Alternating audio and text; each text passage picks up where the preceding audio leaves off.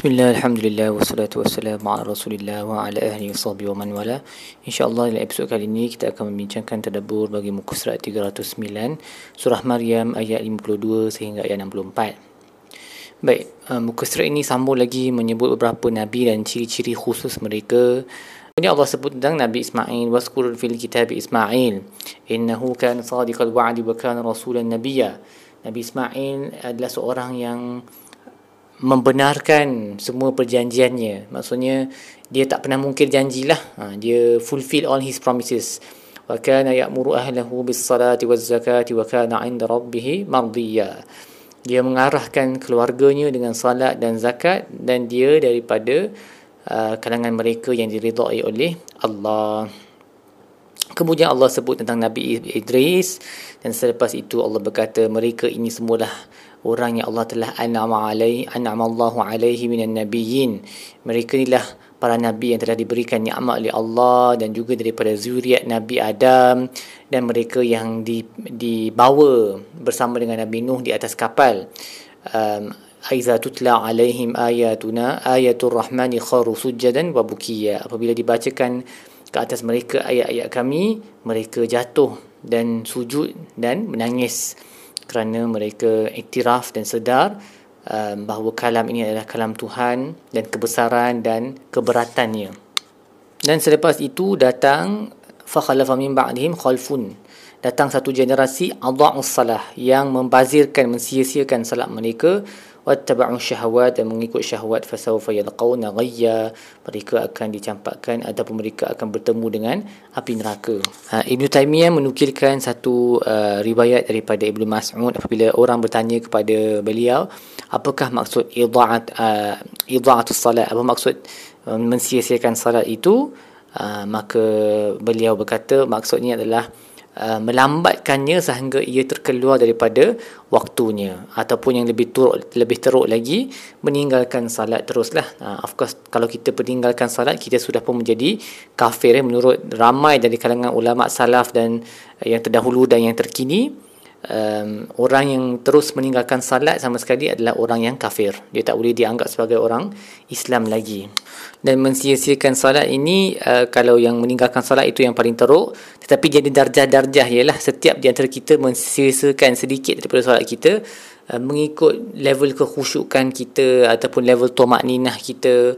Jadi kadang-kadang kita salat tapi tak dapat khasiat daripada solat tersebut kerana kita tak khusyuk ataupun kita lambatkan salat walaupun masih dalam waktu yang sama tapi kita lambatkan tanpa sebab yang munasabah. Ha, ataupun kita buat terlalu laju tanpa tamak nina. So semua ni adalah sedikit sebanyak mensia-siakan solat tetapi dia tak termasuk dalam dalam uh, level yang paling dahsyat sekali iaitu terus meninggalkan solat ataupun solat di luar waktunya.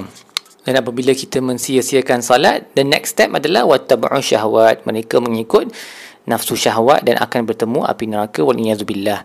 Sebab salat tu mencegah daripada fahsyat dan mungkar seperti mana Allah sebut dalam surah Al-Ankabut kan inna salata tanha 'anil fahsya'i wal munkar. Salat itu mencegah daripada perbuatan keji dan mungkar.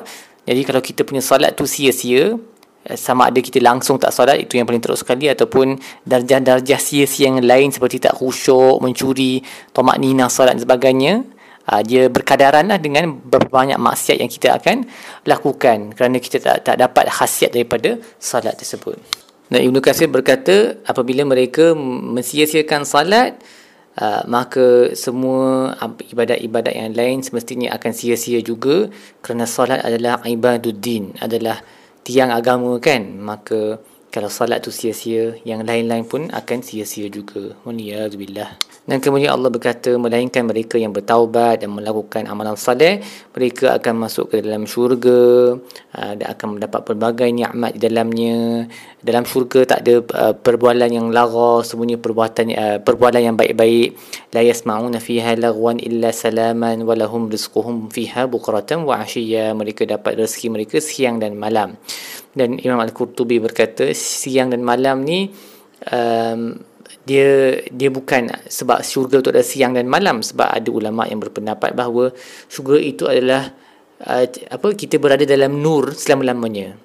Tetapi siang dan malam ni merujuk kepada macam seolah-olah dia punya kadar tu uh, macam kita punya siang dengan malam dekat bumi lah dia punya tempoh waktu antara dua tu. Tetapi hakikatnya siang dan malam tu tak ada dekat syurga sebab tak ada kegelapan sentiasa dalam cahaya. Kita tak perlu tidur pun uh, dan itulah nikmat daripada um, itulah nikmat di dalam syurga. Baik apa yang kita belajar dalam buku surat ini? Yang pertama berusahalah sedaya upaya untuk uh, menjadi orang yang pembenar okey? Menghiasi diri dengan sifat as-sidq. Okay, truthfulness di dalam perbuatan, uh, dalam perjanjian kita, perkataan kita kerana ia adalah akhlak para anbiya seperti mana Allah um, menyifatkan Nabi Nabi Ismail dengan sifat innahu kana sadiqal wa'd.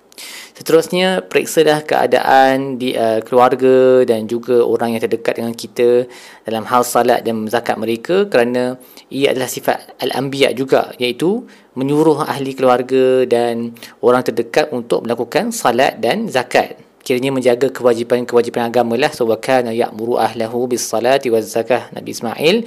Dia menyuruh keluarganya untuk um, men- me- salat dan mengeluarkan zakat juga kita periksalah solat kita uh, once in a while untuk make sure yang kita ni solat tak adalah sampai solat kita menjadi sia-sia.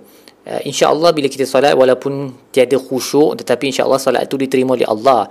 Tetapi khasiatnya kita tak dapat. Jadi kalau kita memang jenis tak solat langsung ini yang paling dahsyat sekali kita kena bertaubat betul-betul dan kembali ke jalan yang lurus dan mula solat.